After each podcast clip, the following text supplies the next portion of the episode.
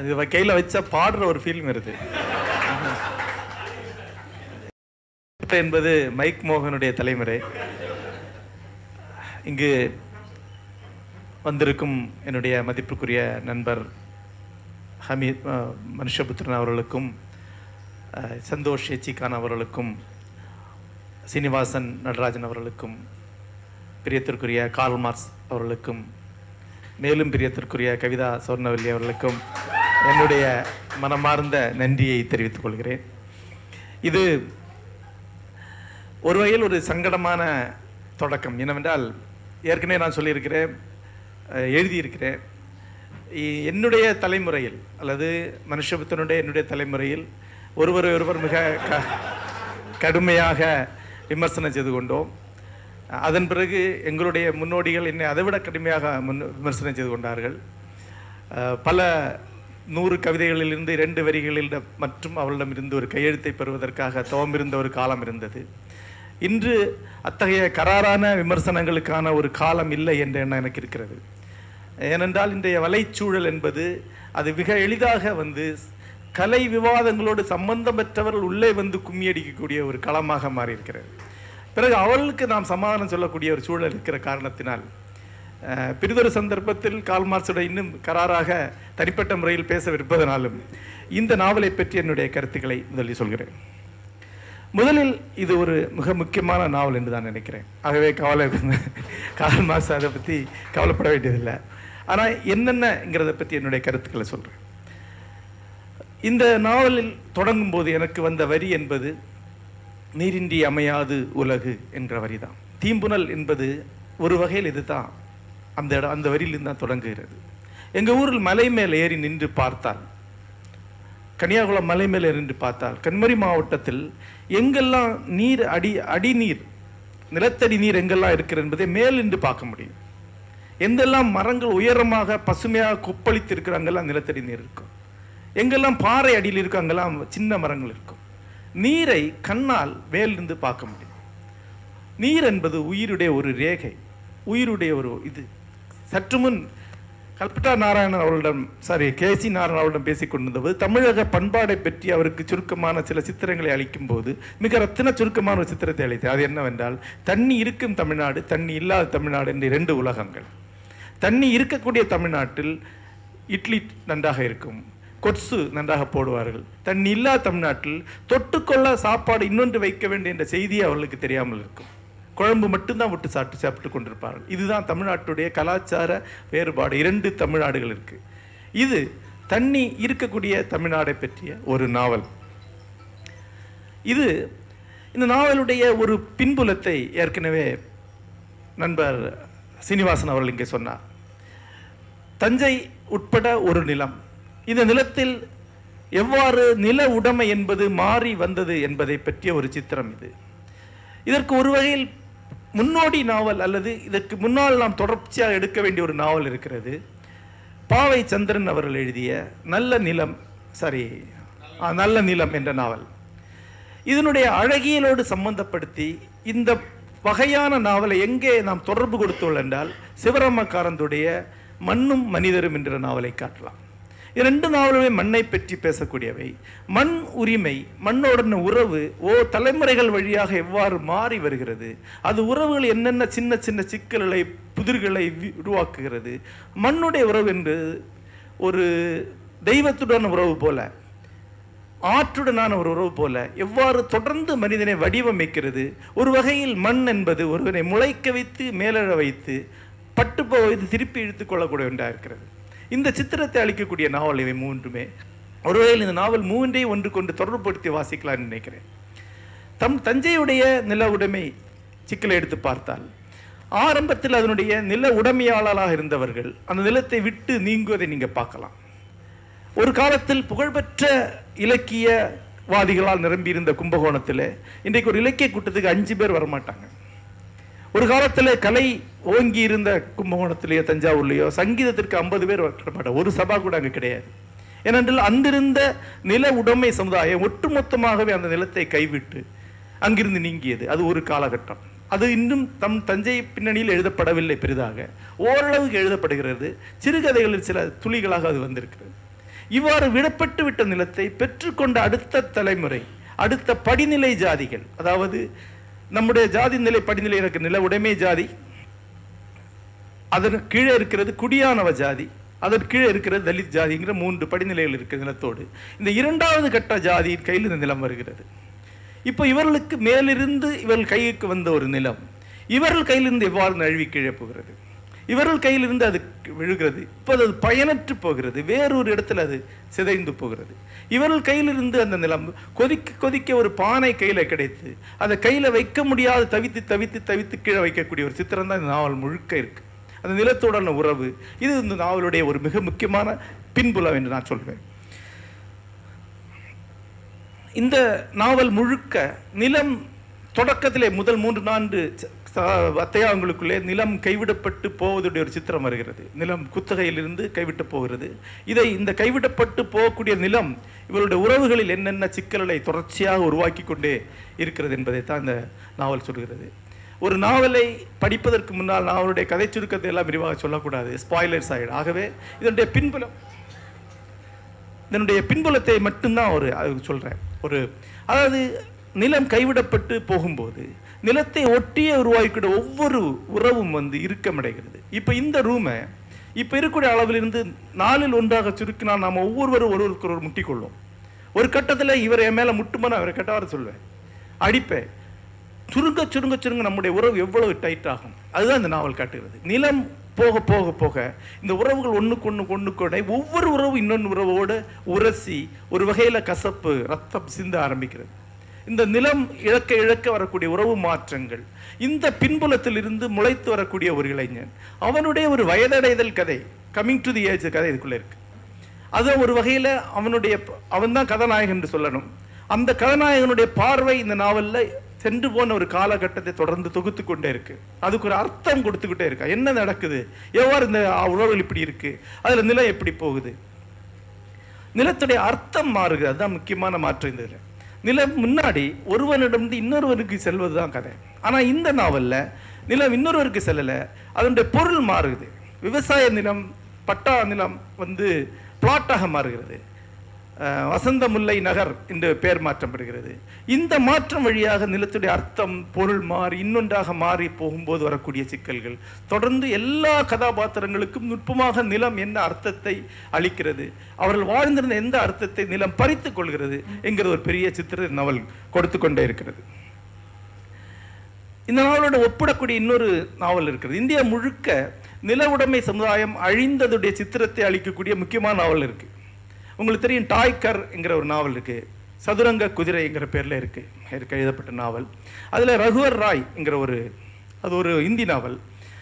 அந்த நாவலில் வந்து ரகுவர் ராய்னு ஒரு கதாபாத்திரம் வரும். அவர் நிலப்பிரபுத்தை சார்ந்த அவர் ஒரு சத்திரியர் அவர். நான் இந்த நாவலை சுவாரஸ்யமாக அதை நினைத்துக்கிட்டேன். அதுதான் அவர் சத்திரியர். அவருடைய காலம் அழிந்து விடுகிறது. அவருக்கு அடுத்த காலத்துக்கு வருகிறார். நவீன காலத்தை அவரை சர்வே ஆக முடியல. ஒரு கட்டத்தில் மிகப்பெரிய பணமுடைய வரும்போது தன்னுடைய மீசையை அடகு வைக்கிறார். பெரிய மீசை அடகு வைக்கிறார். இனி படனை கட்டி மீசையை மீட்ட பிறகுதான் அந்த மீசை வளர்க்க முடியும். ஒரு ராஜபுத்திரருக்கு மீசை இல்லாத வாழ்க்கை என்பது கிட்டத்தட்ட தலை இல்லாத வாழ்க்கை மாதிரி. ஒரு விவசாயிக்கு என்னவா இருக்க முடியும்? இங்க மீசை அல்ல. இங்க ஒரு தன்னுடைய பர்சனாலிட்டி அவருடைய தனித்தன்மை சோமுங்கிற கதாபாத்திரம் இந்த நாவல் முழுக்க ஆரம்பத்திலிருந்தே கொஞ்சம் கொஞ்சமா தன்னுடைய தனித்தன்மையை பர்சனாலிட்டியை தன்னுடைய நிமிர்வை இழப்பதை தான் பார்க்குறோம். அவங்க பிள்ளைங்க அவரோட வச்சுக்கிற உறவை கொஞ்சம் கொஞ்சமாக மாறிட்டே இருக்கு.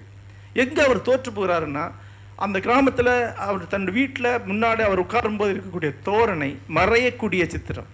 இது அவருடைய பேரனுடைய கண் வழியாக தொடர்ந்து வருகிறது. இதுதான் இந்த நாவலுடைய ஒட்டுமொத்தமான ஒரு சித்திரம்னு சொல்வேன்.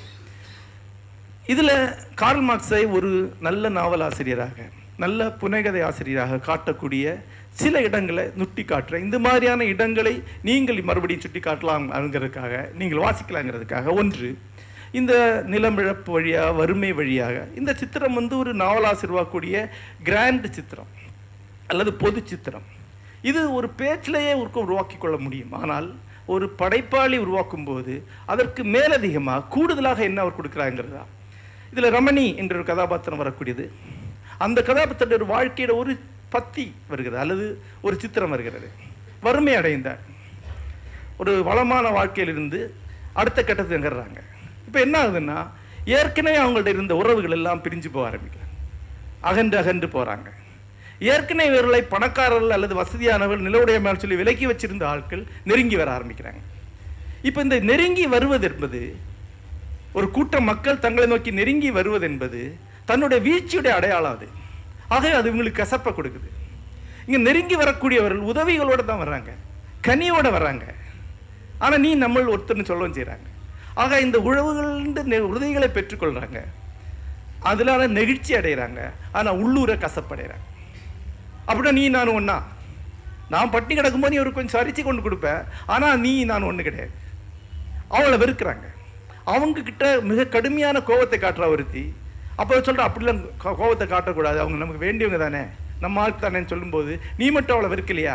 அவங்கள நீயும் வெறுக்க தானே செய்கிற இந்த இந்த உளநிலை இருக்குல்ல இதுதான் ஒரு எழுத்தாளர் எழுதக்கூடிய நுட்பமான இடம். ஒரு சாதாரண எழுத்தாளர் இந்த இடத்தை எழுத மாட்டான். ஒரு சாதாரண எழுத்தாளர் வறுமை வாய்ப்படும் போது கண்ணீர் விட்டு அழுதாரால் எழுதலாம். துயர் அடைந்தால் எழுதலாம். சாப்பாடு இல்லாமல் எழுதலாம். ஆனால் இந்த உளநிலை மாற்றம் ஒன்று இருக்கு இல்லையா? உறவுகளில் இந்த பேதம் வரக்கூடியது இருக்குல்ல? இதுதான் வந்து அது அவங்கள அவங்க பிடிக்கலை. மேல் தளத்தில் ஒரு நெகிழ்வு இருக்குது அடித்தளத்தில் கசப்பு இருக்குது அதுக்கப்புறம் இந்த வறுமை சூழலுக்கு அவங்க பழகுறாங்க. இந்த வறுமை சூழல் வாழ்க்கை என்பதை ஏதோ வகையில் அக்செப்ட் பண்ணிக்கிறாங்க. மெல்ல மெல்ல இது ரிவர்ஸ் ஆகுது. மேல ஒரு சிடிச்சிட்டு பிறந்தது எல்லார் மேலேயும். ஆனா உள்ளூர ஒரு கனி வருது. அதுல ஒரு கிழவியை போய் அணைச்சு கொள்ளக்கூடிய ஒரு காட்சி இருக்கு. அந்த காட்சியில் இவ அவர்களில் ஒருவர் ஆயிட்டான். உதாரணமா இந்த சிந்தனை நம்ம இப்போ இப்ப நாம வந்து ஒரு கிளரிக்கல் கேடர் வேலையில் இருக்கிறோம். ஒரு பியூன் கேடர் வாழ்க்கைக்கு நம்ம ரீப்ரமோட் பண்ணப்பட்டா அதை நம்ம எப்படி எதிர்கொள்வோம் கூட கற்பனை பண்ணி பார்த்தா தெரியும். இதுதான் ஒரு உளவியல் மாற்றம் என்பது. உண்மையில் எழுத வேண்டியது எழுத்தான். எழுத்தாளனின் கைரேகை படிந்த இடங்கள் சொல்லுவோம் ஒரு நாவல்ல. இதுதான் எழுத வேண்டிய இடம். இதுதான் ஒரு படைப்பாளி அடையாளம் காட்டக்கூடிய இடம். என்னை போன்ற ஒருவன் புத்தகத்தை படிக்கும்போது நான் படிச்சுட்டே போவேன். எனக்கு தெரியாத ஒன்று நீ சொல்லிட்டு விட வேண்டிய வேண்டியில்லைங்கிற எண்ணம் தான் எனக்கு எப்பவுமே இருக்கும். அப்புறம் ஒரு இடத்துல இருக்கும்போது இந்த சொல்லிட்டேன் ஒரு இடம் வந்துட்டு. நீ ஒரு கலைஞர் பாரதி சொன்ன போல நன்றி செய்யதாயடா தம்பி என்று சொல்லக்கூடிய ஒரு இடம். இதுதான் நம்ம ஒரு விடத்தை அடையாளம் படுத்தக்கூடிய இடங்கள். இதுலேருந்து தான் ஒரு கலைஞர் நாம் அடையாளப்படுத்துகிறோம். பத்தொன்பதோ நல்ல நாவல் சிறப்பான நாவல் என்பதல்ல. அதாவது தஞ்சையுடைய உர நில உடைமை வாழ்க்கைகள் வீழ்ச்சியை எழுதக்கூடிய காலத்துடைய அரசியல் மாற்றத்தை எழுதக்கூடிய இன்னொரு நாவலுக்கும் இந்த நாவலுக்கு என்ன வேறுபாட்டை காட்டுவேன்னா இந்த இடத்தை காட்டுவேன் இன்னொரு நாவல்ல அது இருக்கும். ஆனா அதில் இது இல்லைன்னா அது மோசமா நாவல் சொல்லுவேன் இப்போ அந்த ஆசிரியர் இப்போ அதை தானே நானும் எழுதியிருக்கேன்னு கேட்டால் இது இல்லையே. இந்த இடத்துல நீ இந்த ஒரு அடி ஒரு தளத்தை நீ சொல்லலையே என்று காட்டுவேன். இன்னொரு முக்கியமான இடம். இது ஒரு இடம்னா இன்னொரு வகையான இடம் உண்டு. இந்த சூழலில் ஆணுக்கு தான் நில உரிமை இருக்கு. ஆணுக்கு தான் அந்த மீசையை கோதி விடக்கூடிய பண்பாடு இருக்கு. சப்போஸ் பெண்களுக்கு அது இருந்தா எப்படி இருப்பாங்க? இதில் விசாலாட்சின்னு ஒரு கதாபாத்திரம் வரும். அவங்களுக்கு நிலம் இருக்கு. அவங்க ஒரு கலியமூர்த்தின்னு ஒருத்தரை கல்யாணம் பண்ணிக்கிறாங்க. இப்போ ஒரு ஆணுக்கு நிலம் இருந்தால் அவள் எப்படி ஒரு ஆண்டைத்தனத்தான இருப்பாங்களோ அதே ஆளுமையோடு அந்த அம்மா இருக்காங்க. அந்த விசாலாட்சிங்கிற அம்மா இருக்கிறாங்க. அந்த பர்சனாலிட்டி அவர் துணுக்கமாக பல்வேறு டீட்டெயிலோட சொல்கிறார் உடல் உட- உரமான உடம்பு மேன்லினஸ் அப்போ மேன்லினஸ்னா என்னது? ஆண்மைனா என்னது? நில உடைமை தான் நில உடைமை தான் அது வந்து ஒரு ஒரு ஒரு பாலியல் அடையாளம் மாதிரியே அந்த அம்மா மாற்றத்தை பார்க்கலாம். அந்த அம்மாவுக்கு கணவனுக்கான உறவு இல்லை. அந்த அம்மா நிலம் உள்ளவள் அந்த கணவனுக்கு அந்த நிலம் இல்லை. அப்போ கலியமூர்த்தி ஒரு கீழா இருக்கிறார். ஒரு கட்டத்தில் அவர் வெளியே தள்ளப்பட்டு கிட்டத்தட்ட ஒரு நிலத்திலிருந்து இருந்து ஒரு அகதி மாதிரி துறவி மாதிரி வெளியே வாழ ஆரம்பிச்சார். இந்த அம்மாவுடைய கதாபாத்திரத்துல நிலம் உருவாக்கக்கூடிய மாறுதல்களை எழுதக்கூடியவன் ஒரு சமூக பதிவாளர் அல்ல. ஒரு அரசியல் பதிவாளர் அல்ல. அவர் எழுத்தாளர் ஒரு கலைஞர். அவன் அப்படி எழுத முடிஞ்சா நீங்க அதை எழுதணும். அந்த இடத்துல ஒரு இடம் வருது. அந்த மாதிரி குழந்தைகள் கிடையாது. அந்த ஆண்மை தான் அது குழந்தை பிறக்க முடியாது. அப்போது அந்த அம்மா வந்து வீட்டில் நாய் குட்டி போட்டிருக்கு. அந்த பாட்டி வெளியூருக்கு போகும்போது அந்த நாலு குட்டி எடுத்து போய் தண்ணியில் போட்டு கொண்டுட்டு வந்தது.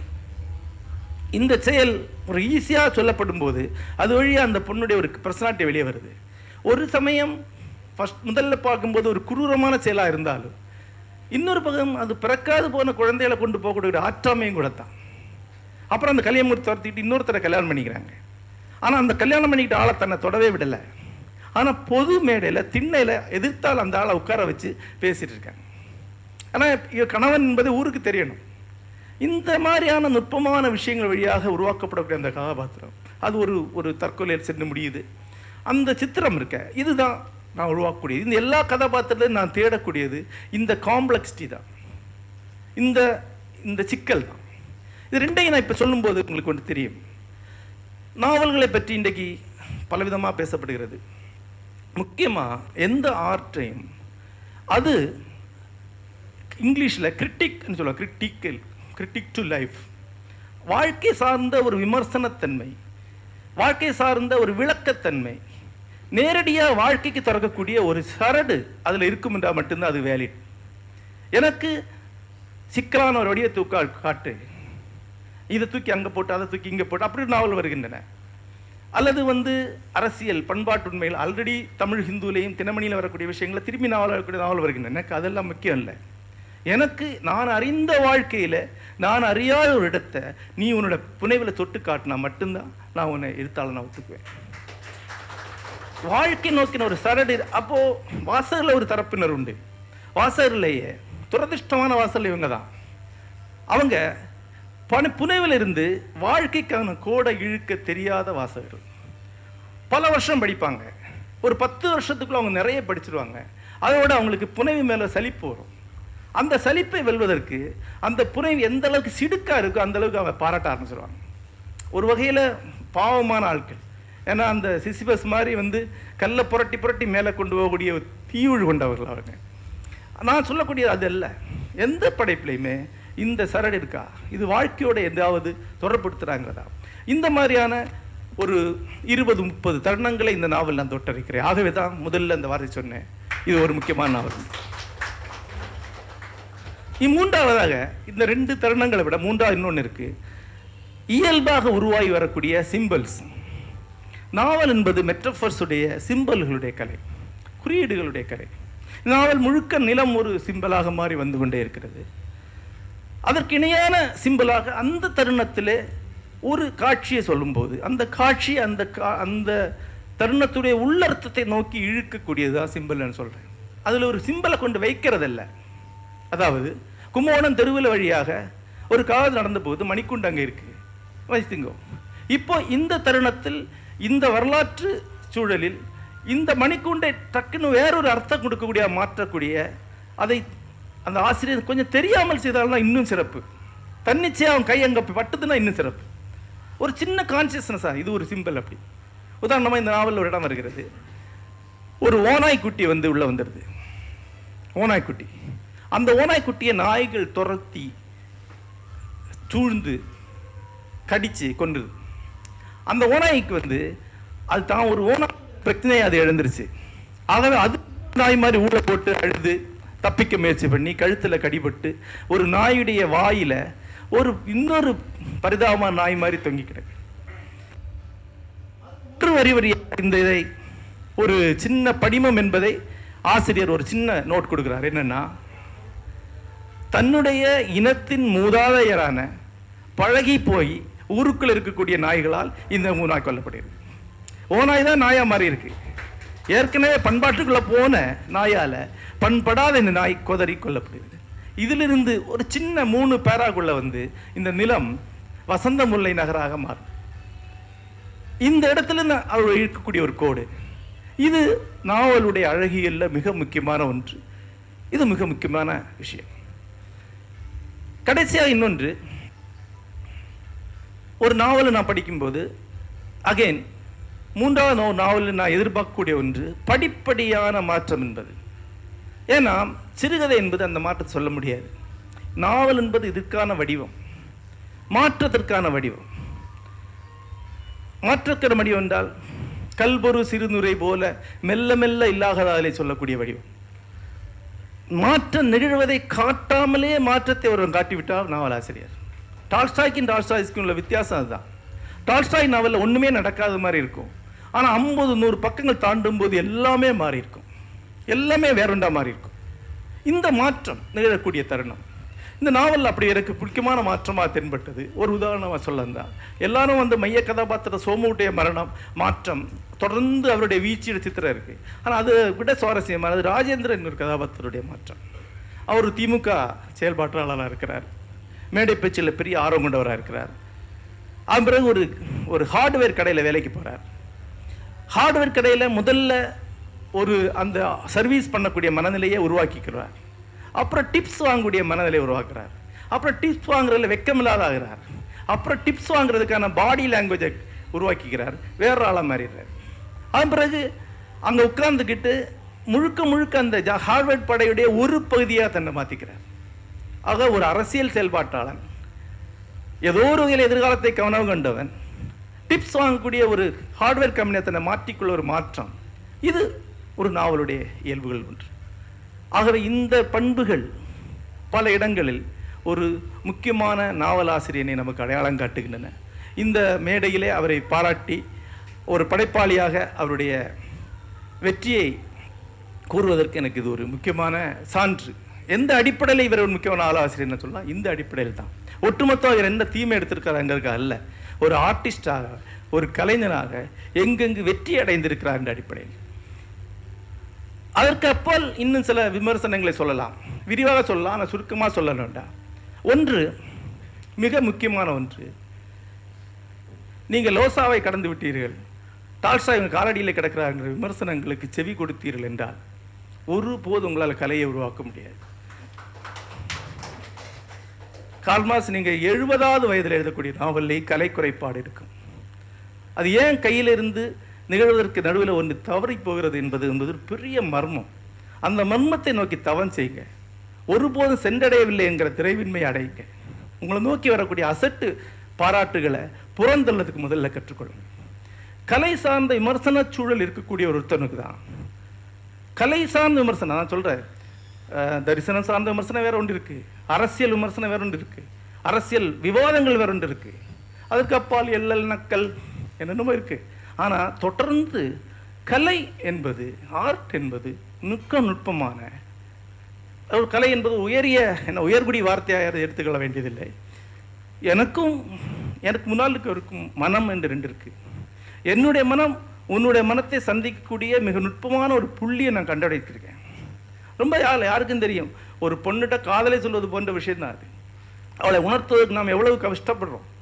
அதுபோல வாசகன் எனக்குமான உணர்த்தலுக்கான நுட்பமான தருணத்தை இரண்டு வேல் நுனிகள் ஒன்றை ஒன்று நுனை தொட்டுக்கொள்வது போன்ற ஒரு தருணம் அது. இந்த தருணத்தை நோக்கி தவம் செய்யதான் வேணும். ஏன்னா இது மனித குலம். ஒவ்வொரு மனிதனும் ஒரு பெரிய பிரபஞ்சம். ஒவ்வொரு மனிதனும் ஒரு தனி வாழ்க்கை கொண்டவன். எங்கோ யாரோ எங்கேயோ இருக்கக்கூடிய ஒரு மனிதனுக்காக இந்த கலையை நான் அழைக்கிறேன். அப்போ இது எப்படி எப்படி எப்படிங்கிற மாதிரி. பல்லாயிரம் முறை ஃபோக்கஸ் பண்ணக்கூடிய ஒரு கேமரா மாதிரி. தொடர்ந்து துல்லியப்படுத்திக்கிட்டே இருக்கக்கூடிய ஒரு தவமன் இந்த நாவலில் படிக்கும்போது என்னுடைய முக்கியமான விமர்சனம் என்பது இவ்வளவு இயல்பாக தன்னியல்பாக மிக முக்கியமான வாழ்க்கை சார்ந்த தருணங்களை தொடக்கூடிய ஒரு நாவலாசிரியர். மிக எளிமையான சின்ன கலைப்பயிற்சியில் வெல்லக்கூடிய பல பிழைகள் இதில் செய்திருக்கிறாங்க தான் சின்ன ஆகவே நீங்கள் புழங்கக்கூடிய சூழல் எதுவாக இருக்கட்டும். கலை பற்றி புழங்கக்கூடிய ஒரு சிறு சூழலையாக உருவாக்கி கொள்ளுங்க. உங்கள் நண்பர் சூழலுக்கு அப்பால். ஏன்னா பாயிண்ட் ஆஃப் வியூன்னு ஒன்று இருக்கு. ஒரு அத்தியாயத்துக்குள்ளேயே ஒரு கதாபாத்திரத்துடைய ஃபோக்கஸில் இருந்து இன்னொரு கதாபாத்திரத்துடைய ஃபோக்கஸு கதை மாறுது. ஒரு ப்ரிலிமினரி எரர் இது. ஏன் இருக்கக்கூடாது என்றால் நான் வாசகன். யார் கண் வழியாக தான் நான் பார்க்குறேன்? மூர்த்தியோட கண் வழியாக பார்க்குறேன். திடீர்னு அது இன்னொரு கலியமூர்த்தியோட கண் வழியாக மாறுது. மூர்த்தி ஒருபோதும் சொல்ல முடியாத ஒரு வார்த்தையை கலியமூர்த்தி சொல்ல முடியும். அவை இந்த நாவல் முழுக்க இந்த ஃபோக்கஸ் ஷிஃப்டிங் இருந்துகிட்டே இருக்கு. இது தன்னிச்சையாக வரக்கூடியது. மிக சின்ன அளவில் ஒரு கலைப்பயிற்சி தான் தடந்து போகக்கூடிய விஷயம். இன்னொன்று ஒரு கதையில் வந்து எங் ஒரு கதாபாத்திரத்தை எடுக்கிறோம். ஒரு சாப்டரை எடுக்கிறோம். விட்டுறோம். எவ்வளவு தூரத்திற்கு பிறகு இந்த கதாபாத்திரத்தை சரடை திருப்பி எடுக்கிறோங்கிறதுக்கு ஒரு கைத்திறன் ஒன்று இருக்கு. நீங்கள் அதை அப்படியே மறக்க விட்டுட்டு போகக்கூடியது அதுலேருந்து எவ்வளவு தீரம் தூரம் என்பது இதை ஒருத்தர் வகுத்து அழிக்கவே முடியாது. கார்மார்ஸ் கதையில் ஒரு கதாபாத்திரத்துக்கு தோன்றி அது இன்னொரு கதாபாத்திரம் தொடரக்கூடியது எங்கேங்கிறத கார்மார்ஸ் தான் கண்டுபிடிக்க முடியும். ஜெயமோன் சொல்லிக் கொடுக்க முடியாது. ஜெயமோன் தெரிஞ்சால் ஜெயமோன் கதைக்கு தான் பயன்படும். ஆக அவர் கண்டுபிடிக்கிறதுக்கு அவர் அதில் இவர் கிராஃப்ட் இந்த கதை முழுக்க கதாபாத்திரங்கள் தோன்றி மறைந்துக்கிட்டே இருக்காங்க. கடைசியா இந்த கதாபாத்திரம் இந்த எப்படி யோசிக்குமாங்கிற ஒன்று இருக்கு. மூர்த்தி யோசிக்கலாம். ஆனால் பல இடங்களில் மூர்த்தியோட வார்த்தைகளை வேற கதாபாத்திரங்கள் வந்து கதாபாத்திர விளக்க பேங்க உதாரணமா ராஜேந்திரனுக்கு விவசாயம் தெரியாது என்று ஆரம்பிக்கிற ஒரு போர்ஷன் இருக்கு. அதை யார் சொல்றா? யாருமே சொல்லல. ஆசிரியர் சொல்றாங்க அவர் விவசாயம் தெரியாது அப்படின்னு. சில கதாபாத்திரங்கள இயல்புகளை ஆசிரியர் அந்த இடத்துல வந்து விளக்குறார். ஒரு நாவலில் அது யாருடைய பாயிண்ட் ஆஃப் இது இதெல்லாம் வந்து ஒரு நாவல் ஆசிரியர் எழுதும்போது தனக்குத்தானே கற்றுக்கொள்ளக்கூடிய விஷயங்கள். ஒரு வகையில் போன தலைமுறையில் சுந்தரராமசாமியோ தேவதச்சனோ ஞானக்குத்தனோ அன்றிருந்த முன்னோடிகள் அத்தனை பேர் தொடர்ந்து ஆட்டு சம்பந்தமான இந்த நுட்பங்களை தான் பேசிகிட்டே இருந்திருக்காங்க. அவங்க தான் ஆட்கள். நீங்க இந்த கலையை கால்மார்ஸுக்கு வந்து ஒருபோதும் ஆமாஸ்டேன்னு கற்றுக்க கத்துக்க முடியாது. இந்த ஒருபோதும் சாரணிவாட்டின்னு கத்துக்க முடியாது. நீ கற்றுக்கொள்ள வேண்டியதான் கற்றுக்கொள்ளணும். நீ கலைஞன் என்றால் அப்படி கற்றுக்கொள்ள தான் ஆகணும். கடைசியாக இந்த நாவலை பற்றி சொல்லும்போது ஒரு ஆசிரியர் எனக்கு தெரியணும் தான் எங்கே வெற்றி பெற்றிருக்கேன்? உதாரணமாக கான் மாஸ்டர் ஒருவர் வந்து இந்த படைப்பு தஞ்சை மக்களுடைய நிலம் இழப்பின் சித்திரத்தை அற்புதமாக சொல்கிறதுன்னு சொன்னார். அவர் அதுதான் ஆனால் நான் வென்ற இடம் அதல்ல. என்னுடைய வெற்றி நிகழ்ந்த இடம் அவருக்கு தெரியும். நான் அவங்க தொட்டேன்னா இப்போ தெரியும். இப்ப கால்மாஸ் தெரியும். ரமணி தன்னுடைய வறுமையை இழக்கக்கூடிய இடம் அவர் தன்னை மறந்து எழுதின ஒரு இடம். எடுத்த புக்கம் வந்து முப்பது நிமிஷத்தில் அந்த இடத்துல கை வைக்க ஜெயமோகனால முடியும். நல்ல வாசகனால் முடியும். என்னோட வாசல் சொல்லிக்க நான் எங்கே என்ன மறந்து எழுந்தேனோ அந்த இடத்துல வாசகன் நிற்கிறத பார்த்துருக்கேன். அவன் தான் என்னுடைய வாசகன். அவனுக்கு அவன் மட்டும்தான் நான் எழுதுவேன். அதுதான் முக்கியமானது. அந்த இடத்தை நோக்கி தவம் செய்யுங்கள். சென்றடையுங்கள். அதுதான் நான் கால்மாஸ் இந்த மேடையில் சொல்ல விரும்புவேன். போலி வார்த்தைகள் முகநூல் கும்பல்கள் கூச்சல்களுக்கு அப்பால் நீங்கள் சென்றடையக்கூடிய மிகப்பெரிய இடம் ஒன்று இருக்கு. அந்த இடத்துக்கு சாட்சியாகக்கூடிய குறைந்தது ஐம்பது தருணங்கள் கொண்ட ஒரு முக்கியமான படைப்பு இது. இந்த படைப்பிலிருந்து அடுத்த படைப்புக்கு வரும்போது இந்த அனைத்து தடைகளிலிருந்து தாண்டி இன்னொரு படைப்பாளியாக இன்னும் வெற்றி பெற்ற ஒரு படைப்பாளியாக நீங்கள் வர வேண்டும் என்று வாழ்த்துகிறேன். நன்றி வணக்கம்.